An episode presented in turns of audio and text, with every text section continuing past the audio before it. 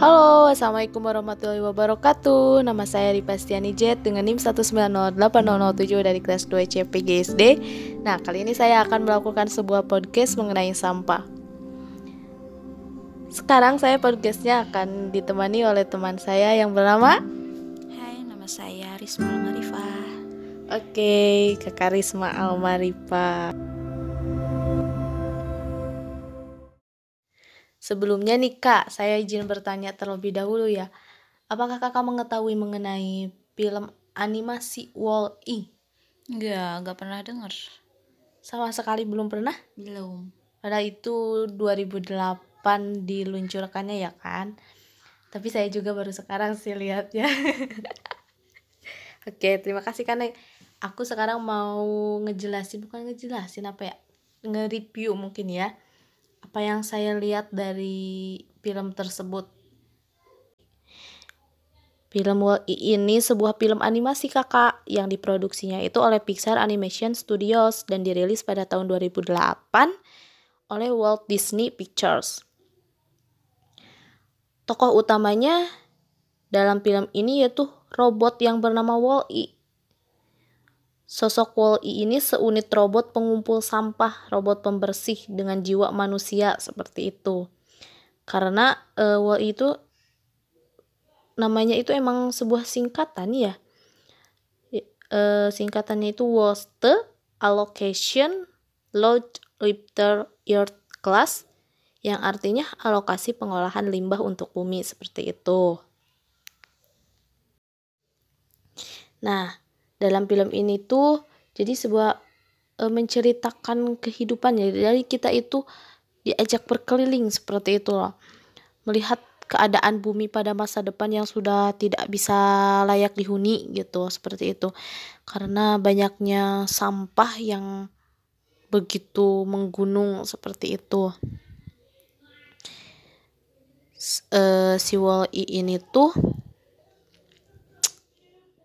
sebelumnya banyak ya namun setelah 700 tahun eh, kehidupan di bumi ya 700 tahun sejak manusia meninggalkan bumi sehingga kondisinya ini emang benar-benar sudah tidak layak lagi tidak baik lagi dihuni oleh manusia.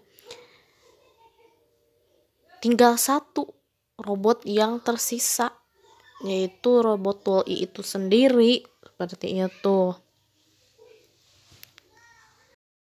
Nah, hingga suatu saat tuh eh si robot Wall ini tidak hanya robot satu aja ya, itu yang membersihkan sampah-sampah tersebut, tapi diutus eh, sebuah robot yang lain ya dari luar angkasa yang bernama robotnya itu EVE Extraterrestrial Vegetation Evaluator yang ditugaskan untuk meneliti apakah ada tanaman hijau yang kembali tumbuh di bumi seperti itu sebagai pertanda bumi itu agar bisa layak lagi dihuni kembali. Hingga suatu ketika juga si Epe itu bertemu dengan robot Wall-E dan pada akhirnya mereka pun berteman dan menemukan sebuah tanaman yang dipunyai oleh Wall-E seperti itu. Tanamannya itu untuk apa ya? Menjadi solusi seperti itu loh. Menjadi solusi dari banyaknya alasan perjalanan panjang kehidupan di luar angkasa seperti itu agar si apa ya? manusia-manusia itu bisa kembali lagi ke uh, bumi karena kan eh, sebelumnya dengan keadaan bumi yang sudah tak layak lagi ya seperti itu untuk dihuni oleh manusia karena sampah yang di bumi itu udah sangat over over banget gitu. Manusia yang tersisa tuh ya hidupnya di angkasa seperti itu. Dengan pesawat yang super besar bernama Axiom pesawat tersebut ya Terus di kapal tersebut terdapat ribuan apa ya manusia yang kehidupannya ya 100% sudah dikendalikan gitu kan. Mereka itu hidup ya hanya menatap layar saja.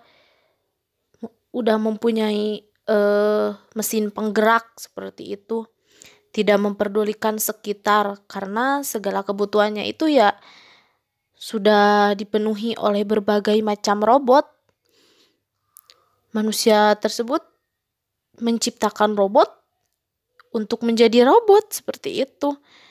Lalu eh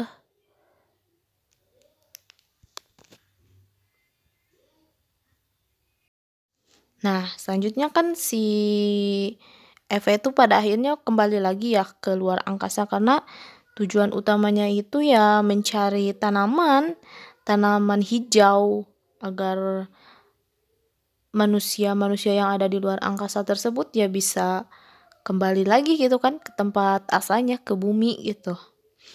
Sehingga bumi itu memang layak lagi dihuni seperti itu. Ketika mau kembali lagi ke luar angkasa, robot Eva ini uh, dijemput apa ya menaiki lagi pesawat itu kan pesawat Axiom itu. Lalu uh, si Wall-E juga membuntuti Epe untuk mengikut gitu kan ke luar angkasa tersebut. Nah lalu si Epe tersebut uh, intinya membawa kabar gembira gitu kan kepada kapten uh, bahwa manusia itu bisa kembali gitu kan ke kehidupan awalnya di bumi seperti itu. Namun eh, kabar gembira tersebut oleh auto disetting. Auto itu nama ya sebuah nama orang gitu kan. Disetting untuk melarang setiap kapten agar tidak bisa kembali lagi ke bumi sehingga uh, terjadi pertarungan yang sangat hebat antara Auto dengan kapten. Namun yang pada akhirnya si kapten ini yang berhasil gitu kan memenangkan pertarungan ini. Uh, karena dibantu oleh robot Wall-E dan juga robot EV seperti itu.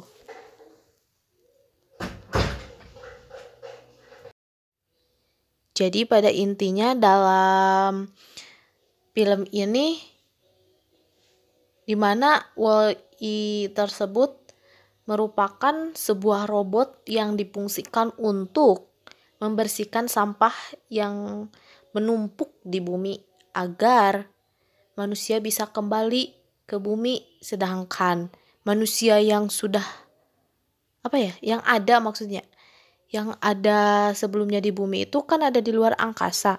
Kehidupannya itu sudah dikendalikan oleh teknologi yang semakin canggih seperti itu. Setelah menonton film animasi tersebut, ada istilah-istilah baru yang mungkin baru saya ketahui gitu kan Misalnya ada WALL-E. WALL-E itu kepanjangan dari Waste Allocation Load Lifter Earth Class gitu kan. Yang artinya alokasi penge pengolahan limbah untuk bumi. Lalu di video apa ya? Video yang urban series gitu kan ada FMCG. Nah, FMCG ini fast moving consumer goods gitu. Artinya barang-barang konsumen yang bergerak cepat dan umumnya adalah kebutuhan sehari-hari. Misalkan seperti uh, alat-alat mandi, lalu makanan-makanan yang sering kita beli gitu kan di supermarket yang dibungkus-bungkus kayak snack-snack. Nah, itu kan termasuk sampah FMCG seperti itu. Oke, Kakak. Nah, sekarang saya mau bertanya nih Kak sama Kakak setelah kakak mendengarkan ocehan bukan ocehan uh, cerita yang saya paparkan tadi ya mengenai film WAI tersebut. Apakah uh, ada keterkaitannya dengan kondisi lingkungan dan budaya masyarakat Indonesia? Ya menurut aku sih ada gitu. Seperti halnya misalkan kondisi masyarakat di Indonesia ketika pemerintah uh, menganjurkan untuk setiap orang mempunyai kesadaran untuk uh, membuang sampah kepada tempatnya gitu. sedangkan kan keadaan realitasnya di masyarakat itu tidak semua orang uh, mempunyai kesadaran untuk hal itu gitu ada yang uh, sadar ada yang tidak gitu jadi norma ya tetap norma tetapi uh, realitanya di masyarakat ada yang uh, sadar dan ada yang tidak seperti itu ada yang patuh dan ada yang tidak ada yang melaksanakan dan ada yang acuh seperti itu.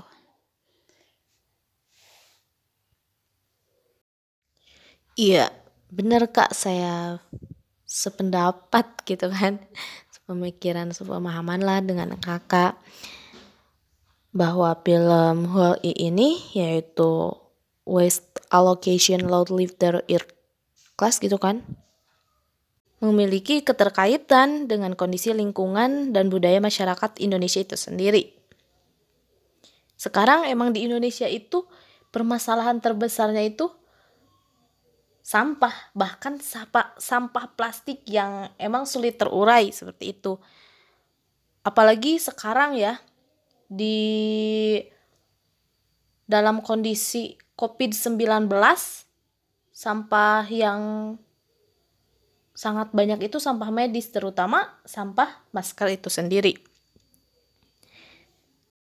Nah, sampah-sampah tersebut harus mendapatkan perhatian yang besar ya dari seluruh kalangan, bukan hanya pemerintah saja yang harus e, memperhatikan sampah tersebut, akan tetapi ya semua masyarakat Indonesia harus ikut andil gitu kan dalam sampah tersebut gitu kan agar tidak menumpuk seperti itu.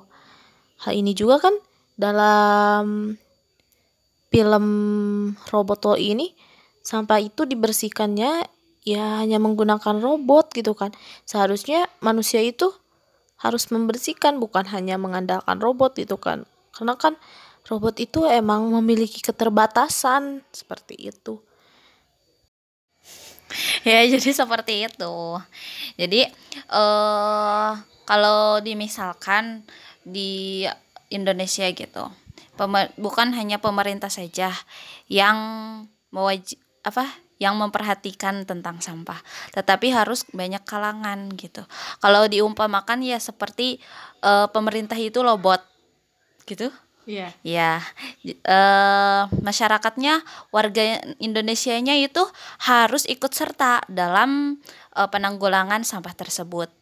Karena tidak bisa hanya robot saja yang bergerak, tetapi manusianya juga harus jadi semua elemen harus bekerja sama untuk menanggulangi sampah tersebut agar terciptanya suasana yang bersih.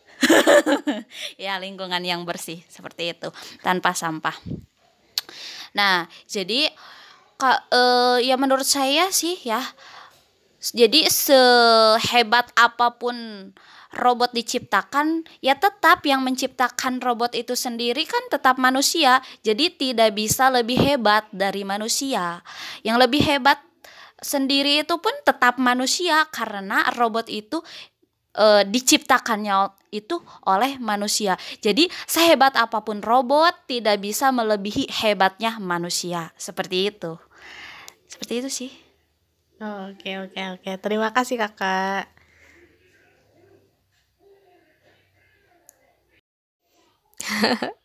iya benar sih Kak, benar sekali ya.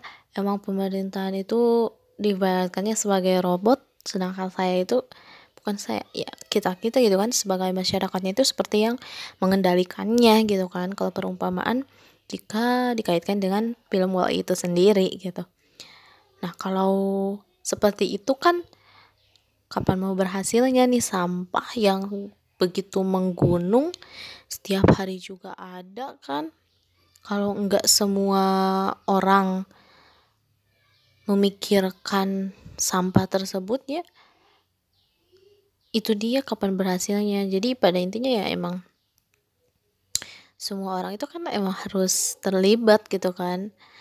Bahkan saya mm, menonton sebuah video juga ya yang uh, di Bantar Gebang gitu kan. TPST Bantar Gebang di mana kan TPST itu sampah kiriman sampah dari Jakarta. Setiap dua hari itu kiriman sampah dari Jakarta 6 sampai 7 ribu ton.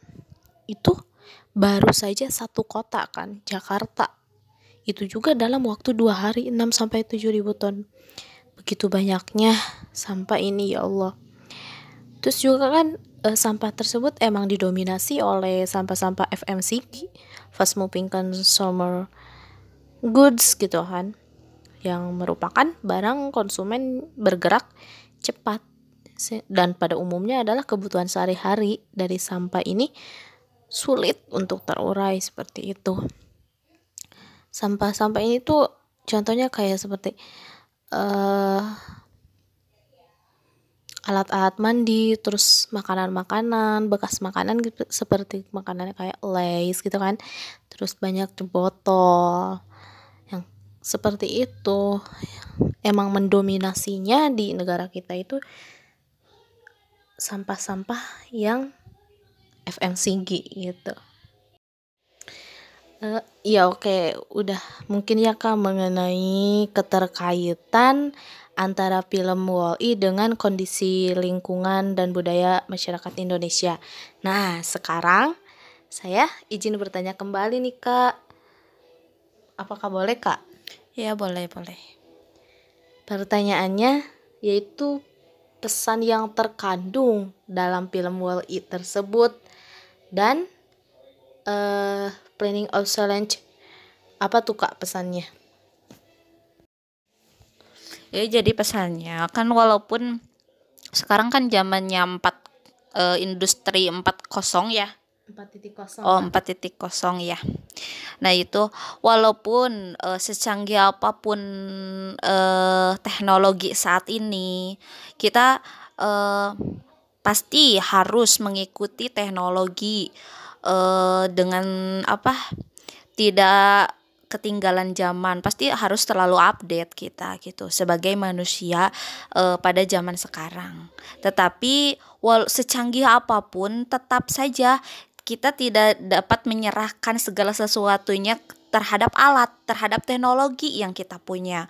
Uh, dalam artian, meskipun uh, kayak tadi kan di film itu si robotnya itu canggih banget gitu. Nah, secanggih-canggihnya robot itu tidak bisa e, melampaui e, canggihnya pemikiran manusia. Nah, sebalik se, e, begitupun di kehidupan kita sekarang. Meskipun uh, teknologi saat ini canggih, sangatlah canggih gitu. Tetapi kita sebagai manusia tidak boleh menjadi robot lagi gitu. Tidak tidak uh, tidak apa? terpaku hanya diam di, di, diam saja lalu mengendalikan, mengendalikan robot, si robot itu ya. sendiri. Tet tetapi kita juga harus bergerak action uh, untuk uh, memulai kehidupan uh, kita di sini gitu. Termasuk ya soal sampah tersebut soal sampah itu soal sampah soal penanggulangan sampah. Ya itu kan eh kalau sampah itu kan adalah suatu apa krisis nasional mungkin ya di kita sekarang lagi jadi trending uh, ya happening gitu. Topik trending di sini di Indonesia itu sendiri gitu. Apalagi ya uh, betul sekali gitu. Pasti titik apa titik terbanyaknya itu di Jakarta. Karena kan Jakarta merupakan ibu kota yang apa e, penduduknya itu sangatlah e, banyak, banyak gitu kan? ya ya sangatlah banyak gitu. Sampai-sampai kan banyak apa e, tempat tinggal yang kumuh gitu. Pasti kan banyak sekali sampah-sampah ditambahkan kesadaran masyarakat itu sendiri kan kurang gitu. Makanya dari itu untuk penanggulangan sampah itu sendiri perlulah untuk uh, diperhatikan di semua kalangan masyarakat gitu. Dari mulai atas kalangan atas uh, sampai kalangan bawah gitu. Seperti itu sih